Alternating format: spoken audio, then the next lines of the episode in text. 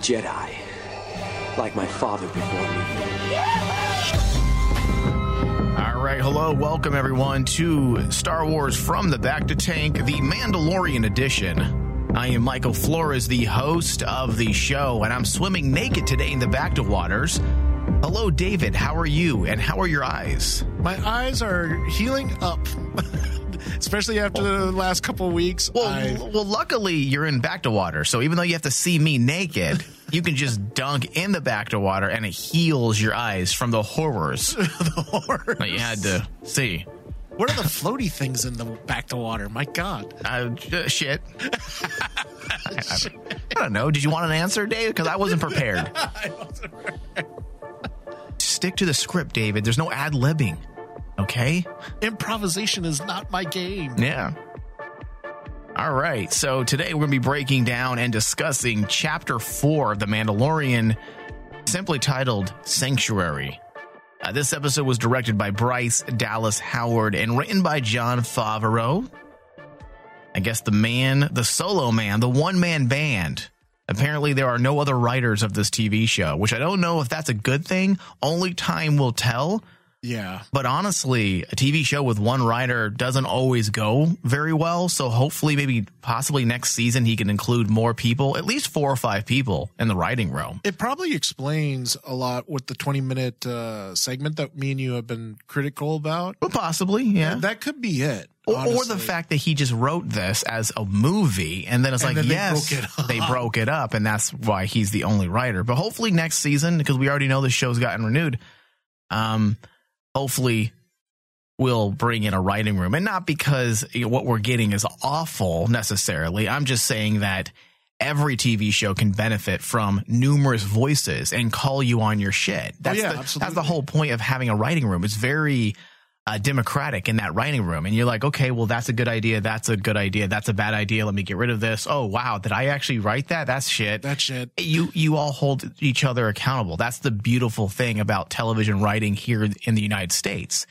Uh, even I've interviewed BBC writers, writers that work for, you know, British broadcasting and they have said that they write their own shows out there. And when they come to the US, it's a little odd and they have to get used to it. But once they get used to having writers and they're just the boss, they're the leadership, they will also write here and there. That's their job, but they have people writing for them. They say they actually really dig it because it helps them flesh out their ideas in a way that sometimes you can't do when you're just a one man show. Yeah, exactly. It's kind of like, especially in television, because you're There's a lot of moving parts, right? The juggle. Yeah, there's a lot of moving parts in a television show that is far, far different from a feature film. Yeah. Where in a feature film, yes, as a filmmaker, you can get your own vision and your own narrate, narration. There's usually just one there. through line in, Yeah, in a movie. With a TV show, you're dealing with multiple characters and setting up for the future. And And the tough part too there's is like the, uh, this is kind of like a hybrid. I've noticed of fil- uh, feature film Right. making and a television making because you have multiple different directors, well, no, that's done. like like in television, right? right. Yeah. Television, they do that. Yeah. But in feature film, no, it's uh, it's Right. one voice. oh, so you're saying multiple directors, but same but the same solo the writer. same yeah. solo. Well, imagine if Favreau was directing and writing. I mean, there'd be no one calling him out.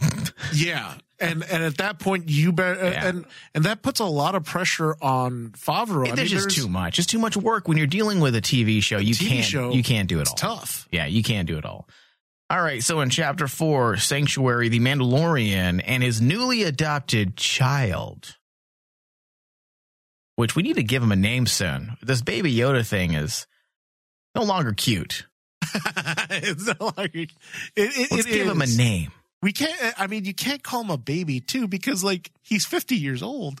Well, he's all species age differently. He's still essentially a baby. It's just takes longer for them to reach maturity. maturity. That's all. So the child and the Mandalorian take refuge on a backwater planet titled or called Sorgan. All right, so we're halfway through the series, and um, we're getting a lot of big, bigger picture story elements, which is nice, especially in this era. This is something we, we say every week, and we're going to continue to say it, especially in this era of Star Wars where we don't really know much about the world we're dabbling in, which is a, a far cry from, or very different, I should say, than the Lucas days.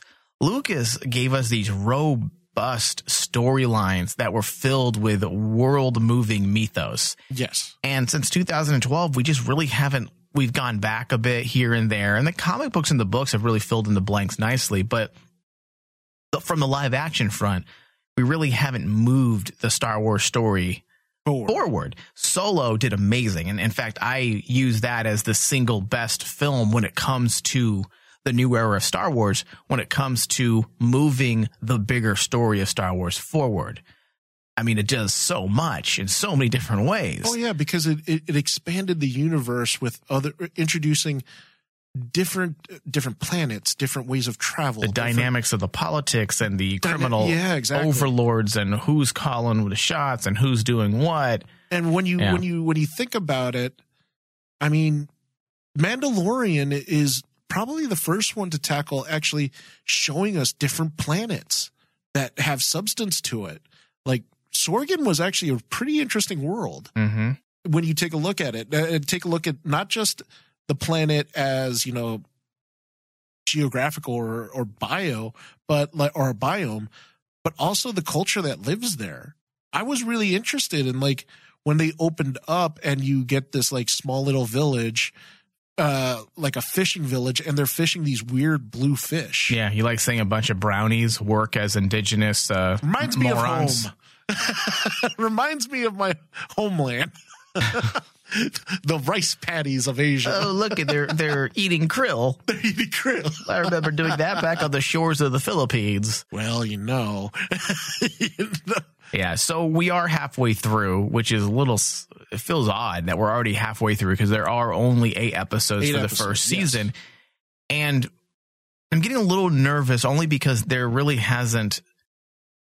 A lot hasn't transpired from the Mandalorian front. Like, yes, from the bigger picture of Star Wars, yes, Yes. we have learned quite a bit post ROJ. Absolutely. It's hard not to pay attention to the exposition dump that they give us every episode, but Mm-hmm. The actual story, I mean, when you think about it, the Mandalorian got a job. That job was to track down Baby Yoda. He got Baby Yoda. He regretted what he did by turning in Baby Yoda. He ran away. Yeah. That's the story. And that's the story. So I'm a He little nervous. We really need to move forward fast. These next Mm-hmm. four episodes really need to crack open the story and start pushing things.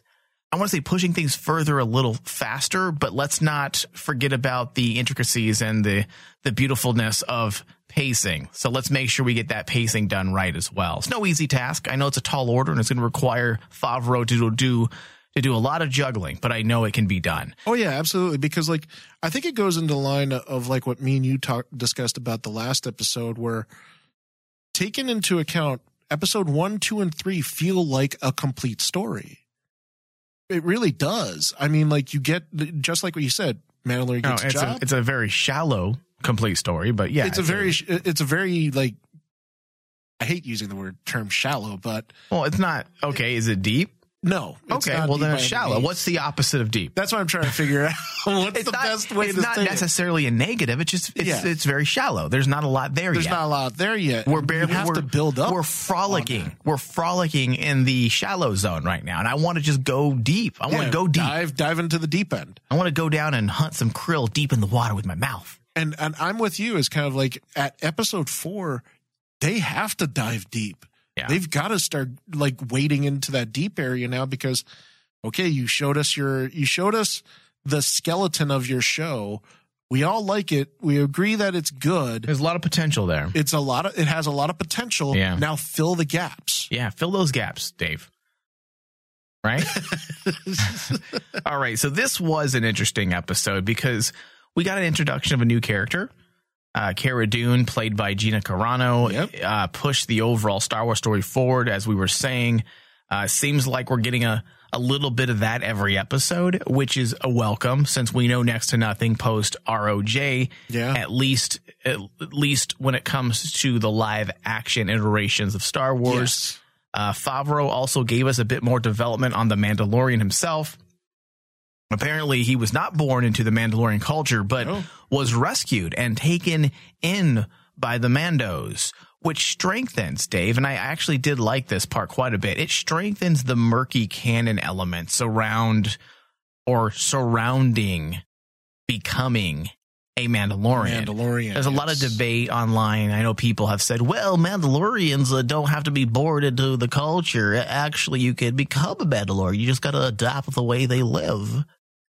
Or you have to be accepted into their Yeah. into their uh, society. Yeah. And I don't know if I like that. Uh, Listen, it- it's already done. It's not going to change. But I kind of like the idea that not everyone could be a Mandalorian. I like the notion that you were born into it. It's a part of your culture, your heritage. If you were born a Mandalo, a Mandalorian, then that's an important birthright. If anyone become can become a Mandalorian, I feel like it's kind of cheapens it a bit. But that's my own opinion. I would, you I would, I would agree with you Eh. to a degree, but here's uh, the one thing that the one the, the one thing that makes it okay for me Mhm. is the fact that we all know the Mandalorians get wiped out. The, their culture, their entire their entire culture. I mean, if you watched Clone Wars, Rebels, right. and we know that in the upcoming Clone Wars, the Mandalorian Wars, they get wiped out. So you're saying they had to open the books? They had to open the books. They, I mean, Yeah. it's it's it sounds ridiculous, but Right. if you have to make your culture survive, it makes sense that say we need to bring in people. We need Mm-hmm. to we need to let people say uh, we need to we need to keep our our Our ranks. our ranks Right. still there. So if that means I have we have to bring in people from a different culture to kind of assimilate. Listen, it's I'm not saying it's a bad thing, but it would be nice if we were to see maybe the rigorous levels Trials. that someone must go through There in order to agree with you. become a Mandalorian. Then suddenly if we see how hard, how difficult it is to become a Mandalorian, then I'd be like, "Oh, well then it, not everybody can become a Mandalorian." Yeah. You know, I want. I don't want to think. You know, J- Joe Schmo Fatty McGee can be like, oh, I, I want to be a Mandalorian and put on a costume. Okay, I'm going to carry a gun and put a helmet on. Am I a Mandalorian now? I promise never to take my mask off. Even in the shower. Yeah, even, even in the shower, I'm never going to take it off, and I'm not going to even take it off to eat a sandwich like the Mando Oh, did. dude. He's a fraud. He's a fraud. he took his helmet off. Yeah. Also, we had a couple of Easter eggs, which we'll get into that at the end of the show. David, you will take us through that list of Easter eggs. But we did see a Loth cat. Yeah, I was I was actually excited about that. Just I because I know, David. But what does it say? Because they they're Lothal cats. They're from Lothal, which they're was from I- Lothal. which were introduced uh, in Star Wars Rebels. Yes. And the entire planet of Lothal is very intrinsically tied to Force sensitive. Yes, very intrinsically tied to the very nature of the Force. That planet is almost like you find out at the end of Rebels. No spoilers here. You know, I don't want to get into it. I know a lot of people are now delving into Rebels because of Disney Plus, and I do not want to ruin it for you. But watch it; it's an amazing accomplishment. But seeing the Lo- Lothal cats as, as a Rebels fan, I was really excited, and it opened up a big question to me. It opened up a big question, or Yeah, presented or presented question. it, it presented a big question to me about like the situation that was there. It was a very brief second, but for me, Okay, do I need to put my tinfoil hat on, Dave, for this one? Because I know I would that say so. I Yeah. would I would say so. You would have to put on the tinfoil hat, but I do have backing for this. That's the that's the weird part. okay. because- Let's hear it. okay. Let's hear it. Now that brief scene with the Lothal cat, Do you have some charts and graphs to show me? not very many. It's very simple. Okay, in the scene, the Lothal cat is approached by the Yo- baby Yoda. Right, he's walking past him. Yeah. It hisses at him. And it, and it basically snarls at him and kind of shrinks away. right. No one ever, no one mentioned it. I noticed, and a lot of people didn't mention it. But if you're a Rebels fan, like I am, and you remember the Lothal Cats, the Lothal Cats only act like that when they're around Dark Force users. They did it when when Ezra was dealing with the freaking uh, uh, Sith, uh, the Sith uh, holocron. They did it against when Darth Maul shows up around. Uh, of course, that's a Wait, given. Maul was he on Lothal? uh, when his uh, when they see his uh hologram, the when uh, when Ezra gets that message from uh, uh Maul saying, "Hey, I need your help. Come and help me." Yeah, I don't remember that, but and every time the Lothal Cats show up, whether it's with Ezra, with Ahsoka, with Maul, with Kanan and the wolves, they always react a certain way in regards to if it's the light side or the dark side. And it was amazing. It, it was wait, curious so you're to me. so okay. Well, it was curious if it's to the me that light, basically if it's the light or the dark side, okay, that changes everything. Because if it's a light side and the dark side, then it makes perfect sense with the Lothal cat to act that way. yeah. Because you would come into the studio saying it reacts that way when someone uses the dark side, which I don't remember that. No, no. But Okay, well, then, well then, then why is it that interesting to you then? If we already know Baby Yoda has the Force. but the question is is so does that mean that baby Yoda has the dark side in him? okay, so you are saying that Lothal cats Yes. act strangely to the dark side. Yeah. And it, and it, if you go back to Rebels and you see it, Mhm. you actually have all the evidence right there that shows it. Hmm. And especially when, especially in the scenes earlier when Ezra is tapping into the dark side. Remember the uh, the Right. when he summons that gigantic beast. Right. The Lothal cats freak the fuck out, and they like they like either a scratch the shit out of Ezra or they run away. Right. And- I, I don't remember all that, but I'm sure you're right. There were other people also posting things, connections, uh, because of seeing the Lothal cat. But honestly, Dave, uh, this is Star Wars and it could very well mean something, but also this is Star Wars and it could be simply an Easter egg it could simply well. be an Easter egg, and that Yeah. and honestly, that would be a shame to me, especially since this is partly not just a Favreau creation, but this is a Filoni creation. And Filoni, and the fact that they would bring in a creature from Filoni's, well, especially series. because they're native to Lothal. So to have And a cat, a Lothal cat that's native to a specific planet, and you have it on some backwater planet, I I feel like that might just be an Easter egg. Otherwise, they're going to have to explain wh- how a Lothal cat got to this planet, and he had already left. I don't think you have to explain it though, because like you think it's simply there if it's going in the direction that you think your theory here? You think it was there simply to kind of clue people in that? clue people in. Okay, I all think right. it might have been a clue, even if if it's like a really subtle thing. I honestly feel it was a clue. I you're a I, Star Wars I. I see it. I see what you're what you're doing. and that's why I said What it- you're it- pitching. You you you have to put on the tinfoil hat, but then again, I don't feel you have to. If if you were actually an avid watcher of Rebels, Yeah. Um. I, now remembering this though, Favreau wrote this entire show, yes, and it's not Filoni, and that's why I think this is just Filoni as executive producer saying, "Hey, let's put in a Fall Cat." You know, if this was Filoni writing this, then I'd be like, "Yes, I can definitely dig it." But this is something that Filoni had or Favreau had written on his own for the most part. So we'll see. We'll who, see. who knows? I'm not like I said. This is anything can go at this point with the Mandalorian. mm-hmm. All right, so chapter four begins with Amando running into a mercenary named Cara Dune and uh, brawling with her briefly outside a saloon.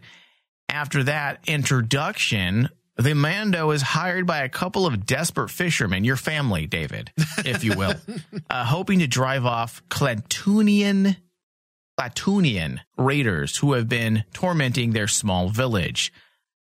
Now, this was an interesting aspect because Favreau used various inspirations, very evident. It was heavy handed, it wasn't subtle by any means for this episode's narrative, something that many of us Akira Kurosawa fans are very aware of. And that was the film Seven Samurai, the 1954 samurai epic that spawned a revolution and the popular Western film Magnificent Seven, which is essentially the same movie which if you know samurai films and you know westerns, uh, westerns are essentially samurai films, and samurai films are essentially westerns. Yes. There are very similar themes, similar archetypes. They go hand in hand.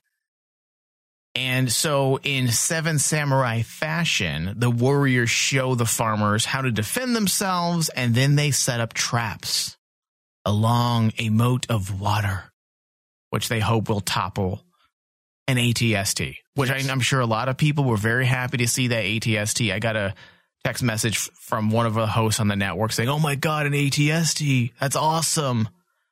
And yes, visual effects wise, it was fantastic. I mean, the VFX and the overall practical feel, I should say, the overall practical use of whether it be uh, costumes, uh, prosthetics, puppeteering, like with Baby Yoda, is absolutely astounding. Oh yeah, it's it, this is state of the art stuff that we've seen in Mandalorian in regards to the tech and the VFX because like it was amazing when I saw that ATST and then all of a sudden I went back and I had to look at like my initial remembrance of ATST which is Return of the Jedi Right. Yeah. And night and day you can see how far they've come. I mean like i love return of the jedi. I love the effects that they did in there because it's it's the basis of a lot of effects that i grew up with with miniatures and stuff like that. But then you get to mandalorian and the atst there. I am so shocked how clean how organic and realistic that ATST looked. Well, there's no CGI moments that make you cringe and say, There is "Oh, none.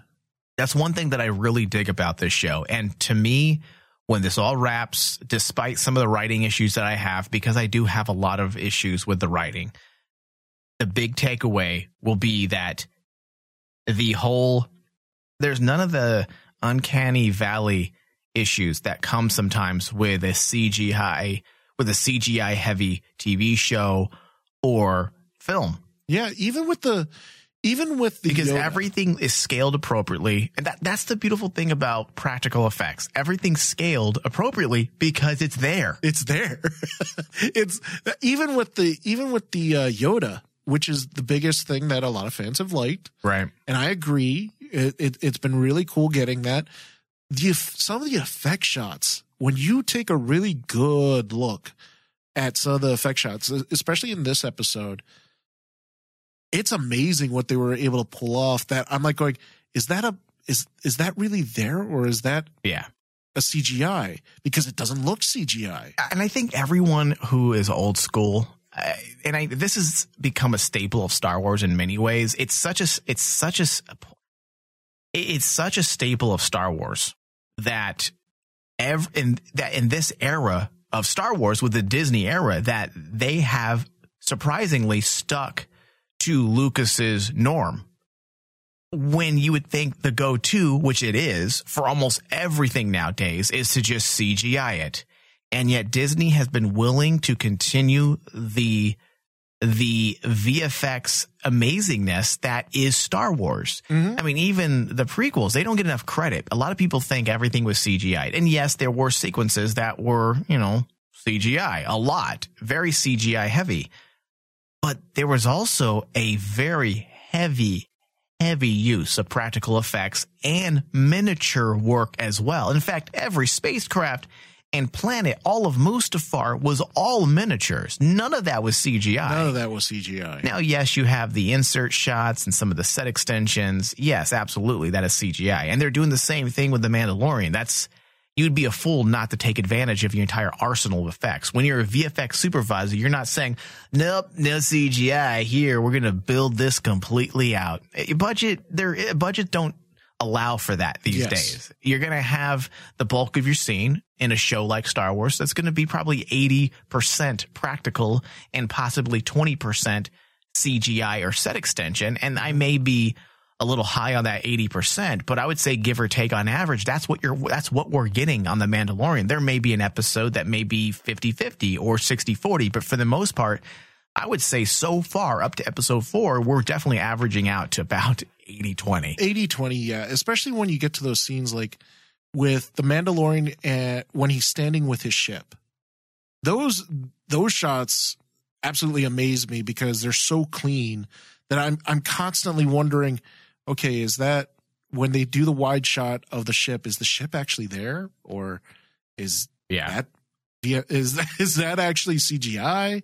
You can't tell. And I love the little little things that show that it's practical at times. Like my the one scene where he's talking with the two farmers that come to get uh, get him, Yeah.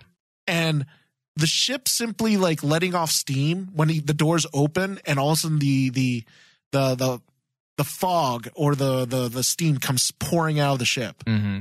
Something like practical like that shows me that that ship is there. And then you go, wow. Well, because you'd be surprised how many people don't use fog machines or misters. They're like, well, let's CGI the fog in, and the layering looks off. looks- the grading off. doesn't look right. It sometimes is not behind the subject. It's only in front of the subject, and you can tell the depth is way off. So, yeah, and they even do that in big budget films and big budget big budget TV shows, and you're just like shaking your head, like, why? How hard is it to get a, a couple of misters and Misters. mist up this bitch? Just do it. Missed up Or like just use a fog machine for God's sakes. Yeah. So we're not the only ones that are on board with this whole VFX thing, obviously. Obviously, the fans are going to love it, right? Yeah. But even veteran actor Werner Herzog, he got I into he got into it as well, and he straight up called Jon Favreau and Dave Filoni cowards Yes. for considering a VFX, or I should say a CGI Baby Yoda. This title is completely off here. They don't even know what they're talking about. They realize VFX doesn't. Don't don't worry. It's that's just the internet. VFX does not mean CGI. VFX is the. I hear it in your voice. I Okay. know. Cowards for considering a VFX baby. They should say they meant to say a CGI baby. VFX is the all-encompassing work that it takes to take in to do with the process of visual effects work. And that may include CGI, that may include miniatures, that may include some compositing, that may include some set extensions, but that is all encompassing. Uh, that's what VFX is. It's all encompassing. Yes. So that's like saying filmmaking is just writing. Is just writing. Filmmaking is all of it. Yes. Okay, so he had expressed his, and maybe Werner Herzog said it himself. We will see. Maybe he's the one who messed up and they're just quoting him. But apparently, Werner Herzog was very vocal about the possibility of replacing the Yoda puppet with a CGI version. Apparently, Dave Filoni and Favreau were shooting several blank. They were getting ready to shoot various blank slates of the sequence as a backup in case they decided during post production that the puppet wasn't convincing enough and a digital version had to be substituted. Yes. And Herzog, known for films about pushing the limits of human ability and endurance, could not hide his, could not hide his contempt. you are cowards, he declared. Leave it. That's amazing. That's amazing. And only Werner Herzog can do that. yeah, when you're that old and you're that iconic, guess what? You you can say stuff like that. Exactly. But okay, and if people don't know what shooting shooting a blank slate is, basically what you do it, when you have a CGI character or CGI aspect in a scene, what you're doing is let's say you have a shot where the Mandalorian's walking down a path and baby Yoda is supposed to be walking next to him. yes. Well, what you do is you shoot the shot in the exact same fashion several times. So you have blank slates. And what you do in post is you put them into place when you're editing. So you shoot it blank and you have a plate to go back to. Yes. It's not easy work. CGI is a craft in itself, and it's mm-hmm. I, I don't like this this new trend of hating on CGI because CGI does have a place and a purpose, but there's a time and place for it. Well, the funny thing is, CGI people only talk about CGI when it's bad. Yeah. No one ever notices when it's good because you're not supposed to. Ex- th- thank you, David. You're not supposed to notice That's CGI. the best thing you've said. And that's why You've made up for your Lothal Cat theory. and that's why in in, in Oh. Mandalorian thus far, so the CGI here has been amazing because it keeps me Yeah. guessing where it's like yes. where does the effect start and Yeah. where does the real begin? That's exactly what I was about to say. I love that I can't I can't figure it out. I mean, usually when you're watching something big budget, even like Game of Thrones, you're like, "Oh yeah, that's CGI. I Oh, can yeah. tell that's Absolutely. CGI." And there's a realness to pretty much everything in this world of the Mandalorian, and it's it's absolutely astounding and fantastic. Now, Dave, getting back to this ATST, we can also say, and we're going to get really nerdy here when it comes to the Star Wars fandom, but I think we can put to rest, even though I put it to rest years ago, maybe even a decade or so, we can put to rest the argument of of what we should call AT ATs and ATSTs. They're not AT-ATs. But but Michael, that that's what we all been told. Well, Michael, I swear to God, in 1983, I saw a commercial from Hasbro that said, please, Please. come and buy the new AT-AT. at at. There actually was a commercial that said that. oh no, yeah. And that's why That's why that's why there. there's an argument where people's like, no, it's an AT-AT. I, here, here's a YouTube video from a 1983 commercial. It's an AT-AT, look. so it's an AT-AT, ATST, right? Tomato, Yes. tomato. ATS, AT-AT, ATST. All right, so let's get into the story aspect a bit more. The biggest Star Wars story uh, by way of Cara Dune. All right, so this really pushed the Star Wars mythos for, uh, further in a way that I really enjoyed, and it also said something about the Rebel Alliance slash New Republic post Yep. ROJ Yeah, and I was really happy with and that. it put them into a bit of a gray area. This is something we've talked about now since Disney has taken over. Uh, that we saw it in Rogue One with Cassian, how he Yep. blows away a fellow rebel member because he was too loud and he was going to get caught by the stormtroopers. Yep. Uh, we've seen it various times throughout comic books and books now where the Rebel Alliance is being held accountable, at least to the viewer or the reader. Yes. They're not trying to vilify them. No, they're showing right. They're not vilifying them, but they're holding them accountable in the eyes of the viewers and the readers, saying, "Hey, war is ugly. There are two sides. Yes, the empire is the vile, evil, tyrannical, yes, force, right? And they should Yeah. be removed. But hey, war is ugly, and n- there really aren't any good people. If you're killing people, guess what? It's war. And and if I'm not correct, me and you have discussed this about Oh, like, we've in a long we've time gone ago, on and on about it. Yeah, how people fail to realize the Rebel Alliance are should be classified as a terrorist organization. They really should. right. They are. Right, exactly. And I liked that they once again added that bit into Cara Dune's story Yep. when she says that she was essentially a shock trooper for the New Republic and she was her she was tasked with mop-up duty after Endor. Mostly ex-imperial warlords. What does that mean? Mop-up duty. Jeez. She was part of a hit squad. Yep. Black Ops. Yeah. She was she, she was essentially kind of like a a hunter, like a Nazi war hunter. Yes, they wanted it. Her words, they wanted it fast and quiet. Quiet. They'd send us in in drop ships, no support, justice, just us. Then when the imps were gone, the politics, the politics started.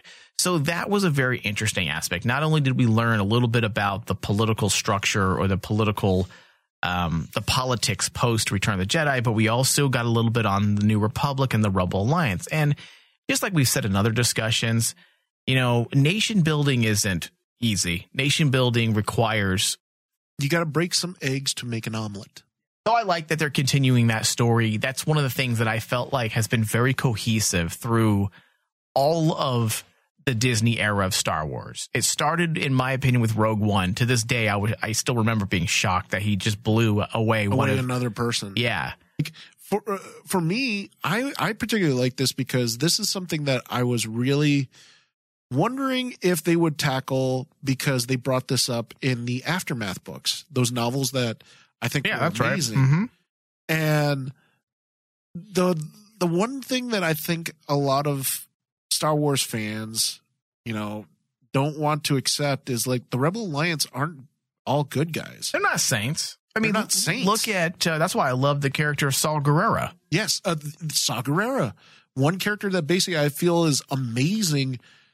That when he shows up, it really puts into It shows the, darker the side. light, the darker light, the darker light of uh of the Rebel Alliance. Yeah, it shows the darker side of the Rebel Alliance and what's required of them at times. You're dealing with essentially a terrorist organization. You're taking pot shots. You're Yep. doing you're doing what you can to survive and to topple this tyrannical government.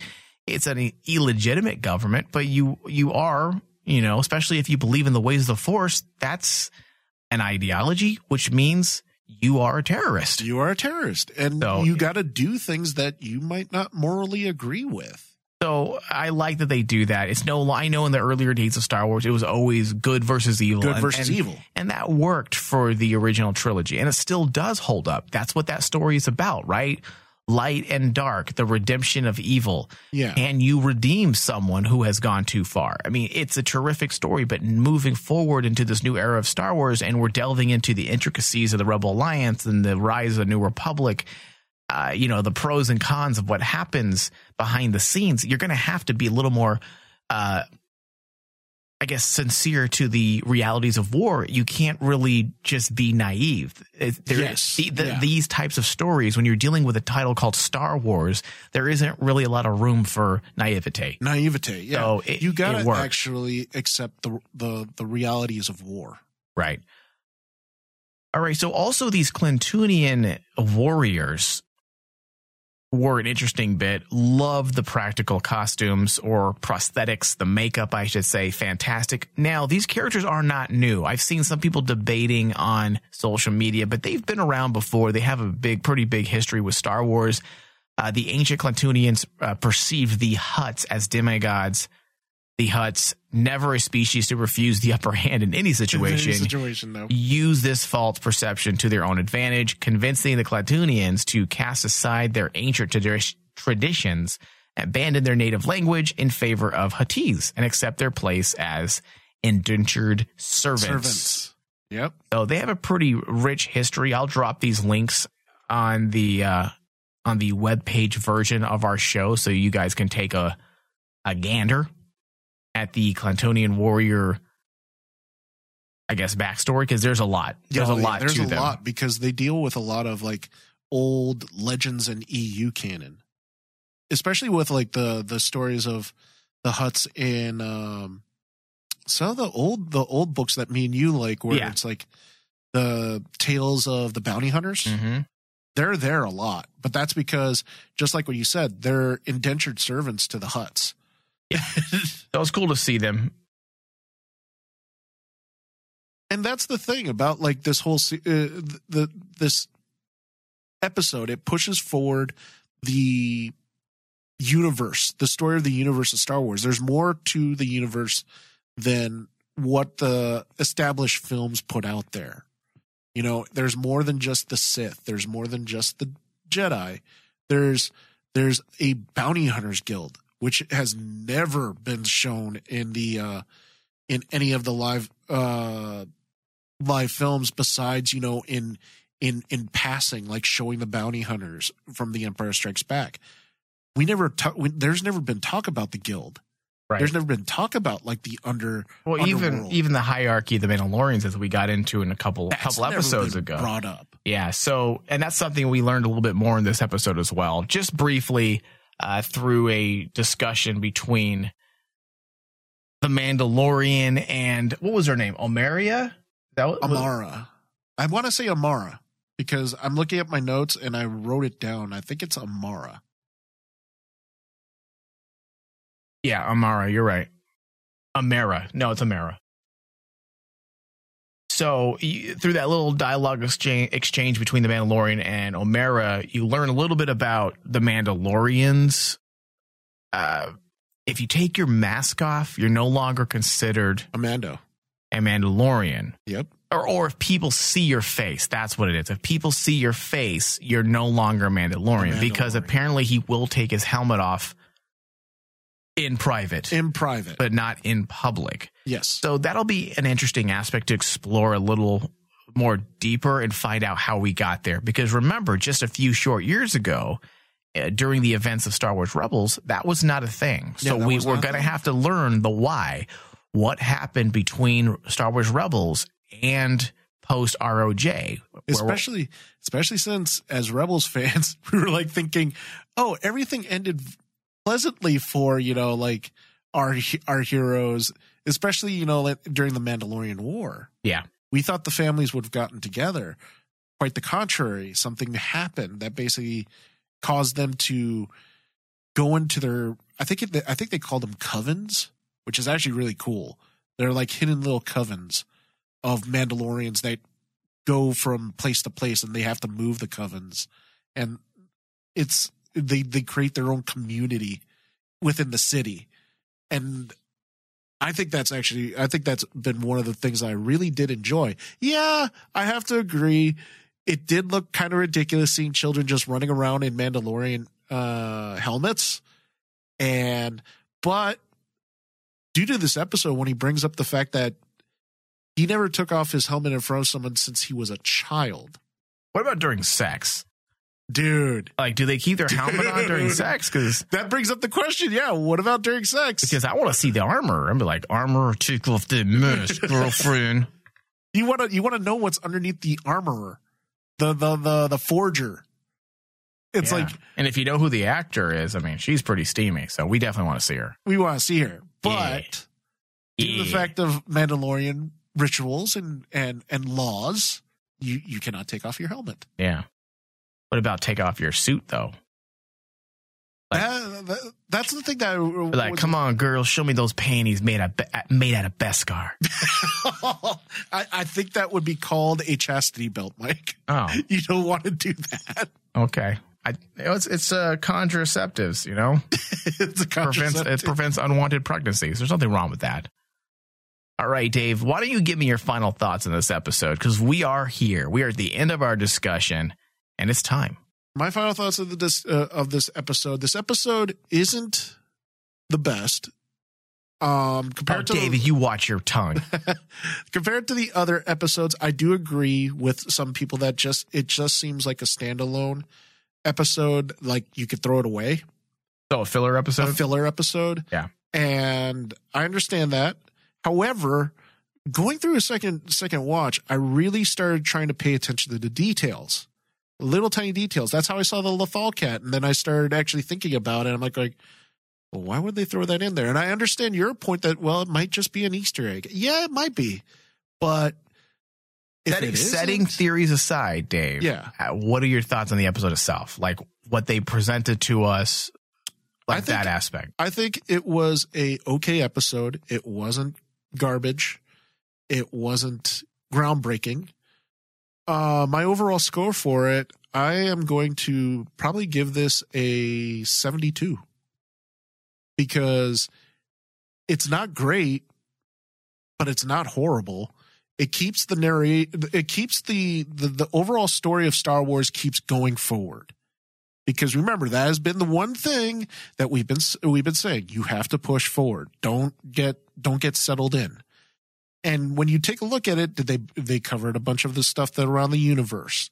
They kind of tried to touch on uh mandalorian culture. They tried to c- touch on the history of w- the rebel alliance what happened the whole shock trooper thing.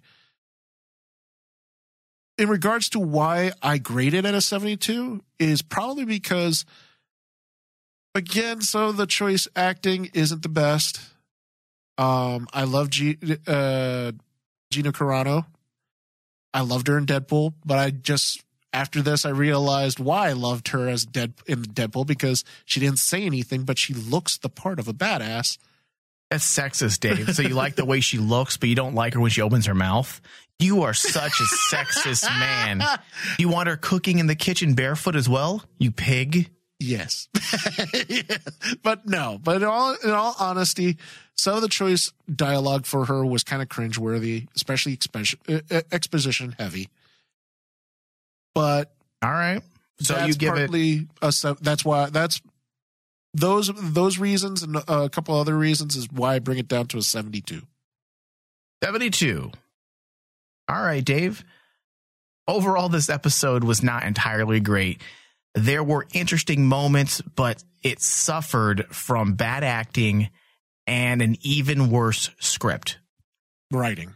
Uh, yes, the episode was not entirely inspiring, borrowing tired tropes, things we've seen literally thousands of times. Uh, the homages were great, tropes are not. A lot of people were justifying this episode, saying, "Well, you know, it was a homage to you know the Magnificent Seven, And and you can't do that. I'm like, that's a not a, difference. but there's not, that's not a homage. Like, That's a trope. that's a trope. this felt like a paint by numbers episode. Get people to talk in a contrived manner. People needs help. Teach them to fend for themselves. Defeat the bad guys. Have a warrior slash cowboy reevaluate his life. Maybe he should settle down with a young native woman. It's dances with wolves and every western we've ever watched. Just dressed up as kind of Star Wars. And I say kind of Star Wars because even the tone was bizarre Mm-hmm. the tone was off and that's probably my biggest problem over everything i can forgive a, a bad script i guess but when you change the tone of the entire show and i don't know if that was the director you know bryce howard not being a seasoned director but i i feel like the problems i have with the show is not the idea or the concepts because what they give us I like, but how we get it is Mhm. not very good. It's the execution. The execution is They have the not. skill, but it's the execution. The ideas are good, but something about the way they execute it, it's just, it doesn't come off very well. It's sloppy. It's very sloppy. I, I don't know what they need. And I know we're, I know I, four episodes in, we're halfway done. So I, I'm not, I'm not going to say we're only four episodes in. We are four episodes in. We are halfway done. And yes, I'm going to wait to say officially this what I'm, I can't say this definitively as of yet, but I, but I will say it at the end of the season if I was wrong or right. But I think moving into season two, they need better directors and writers next season. But yeah, this show, writing room. this isn't a show for trying out, it shouldn't be a show for trying out untested talent. If you look at the directors they've put in so far, they're very slim on experience. Deborah Chow did fantastic with action. And I know she's directing another episode soon. And we'll see if she can do other things besides action because episode three was amazing from the action side. Oh yeah, yeah. And I feel like anytime the Mandalorian and Baby Yoda are the focus, the show's great because Pedro Pascal is a good actor. You can even see that through his helmet. That's a good actor. The That body language, it's it's a positive. Every time he's on screen, he's good. He owns that screen. Baby Yoda's awesome.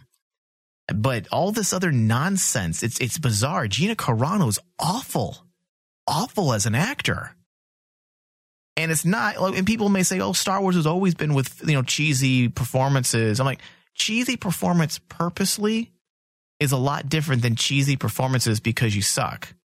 Ewan McGregor's lines in The Phantom Menace and Attack of the Clones and Revenge of the Sith were done purposely. It was supposed to be a little schlocky and pulpy. This is not done purposely. This is bad acting. And it's not just her. Even some of the side characters, the kids were bad. Uh, it was just a lot of weird things. And then there's logical errors I had. In in so far, since Mandalorian has been introduced, we were led to believe that Beskar steel, which we already know this through Star Wars canon, it, there's rumors that it can block lightsabers. Okay. Yes. Beskar steel is supposed to be the the bee's knees, the shit when it comes to armor, right? Yes. Mhm. They've even talked it up in this show. In fact, it just saved a man's life. Yes, it did. A blaster didn't pierce it. But then Cara Dune can take on the Mandalorian, who just took out 30 plus stormtroopers and bounty hunters, but he had a hard time Fighting her. fighting Cara Dune, who had open body parts, no mask, one punch to her throat, and she's done. I felt like it was weird that she can take on a guy donned in Beskar steel. There was a lot of issues I had with this episode, and I, and I can probably keep going for another five minutes, but I'm not because I don't want to be overly negative. I just hope this show becomes everything we wanted it to be because, like I said, the concept is cool, and I feel like there's a lot of distractions. Look, look what everyone's posting online. Baby Yoda. oh, he's Yoda. so cute. He's so cute. Not one person has said, "Wow, this story is amazing and heart touching," and oh my god, character driven. Uh, nothing. Nothing. There, there hasn't been. That has been the one issue of Mandalorian right now is what's your story and what is your character development. And that's the problem, Dave. We're four, we're halfway through the series, and I don't know what the actual story is. And and again, people may say or rebuttal, well, the story is Baby Yoda and the Mandalorian. Okay, And that's not a story. That's a concept. that's a concept. What's the story? We don't know. The concept or setup is people are after Baby Yoda and the Mandalorian. That's not a story. That's a concept and a setup.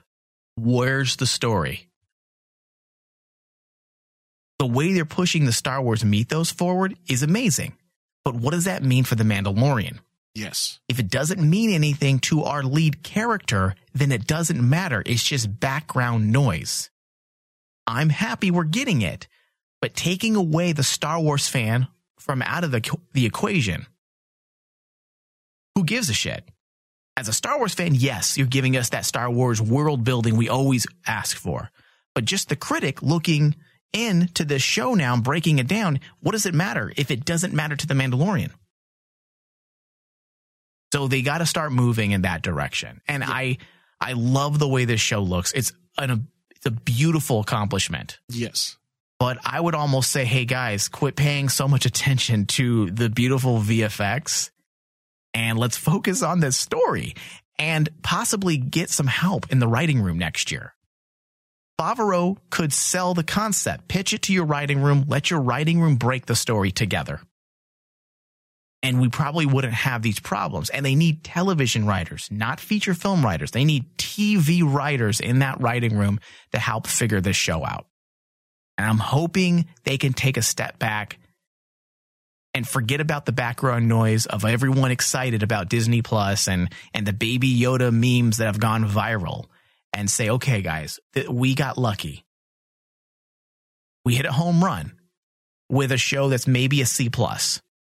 We hit a home run, but next season, let's let's. I, I could see some issues here, guys. Let's let's finesse this. Let's tighten it up. Let's tighten it up, and I'm hoping they'll do that. So we'll see.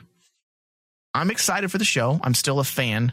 It just we just need to move pretty soon here. So I give this episode a 57%, which is an average of, hold on, let me get that average. What did you give it, David? 72. So you gave it a 72. I gave it a 57. Right? And that's an average of 64.5%. All right. Mandalorian gets a Bacta Tank score or an RMD score of 64.5%. Okay. Well, Mike, you might actually have reinforcements coming. Okay. So I looked up like uh, what the game plan is for the rest of the season. While I was whining. What, what, well, yeah, while you were whining, because I wanted to find a silver lining, and I just did. Okay. Give it to me. Episode five, next episode. Directed by Dave Filoni, Okay. written by Dave Filoni. Okay. So we ha- we are going to get a different writer then. Not only that, then the following episode is directed by uh, Rick Famuyiwa, and written by Christopher Yost and Rick Famuyiwa, who are both Filoni's guys.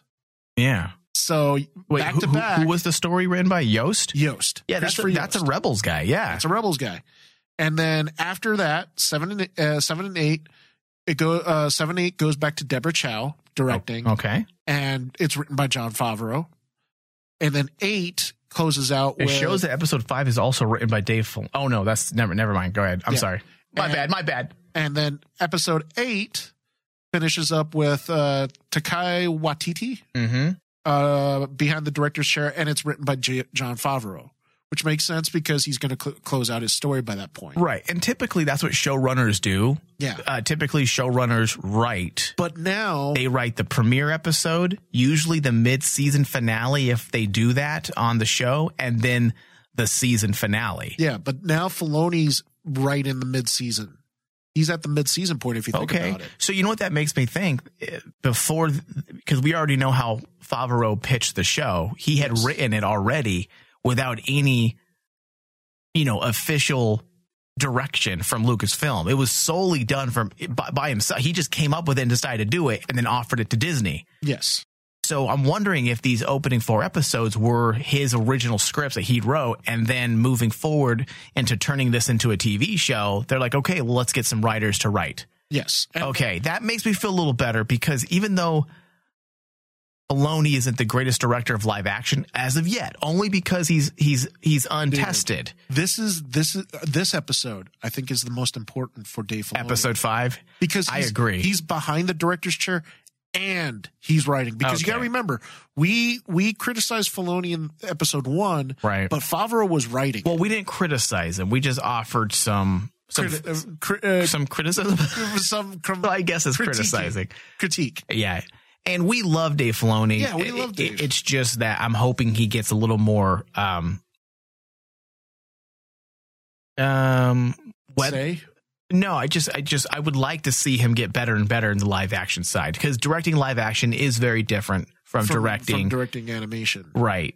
But So- I honestly think that now knowing this, now I don't know about you, but I do see this as a silver lining. I do too, actually, that we're getting different writers because we need those different voices in the writing room. That's the that's the process of writing television. my only my only concern now, ep- next episode, this is where Filoni has to show his greatness No, I agree. He He, needs to, to. come galloping in naked That- on a horse with his hat with his hat and his little boots. and he, And needs- he needs to make us all happy. He's got to swing his dick as hard as Oh. he can at our face. Yes, he's got to do the Kavorian two step. He's got to Naked. He's got to. Uh, he's got to do this out.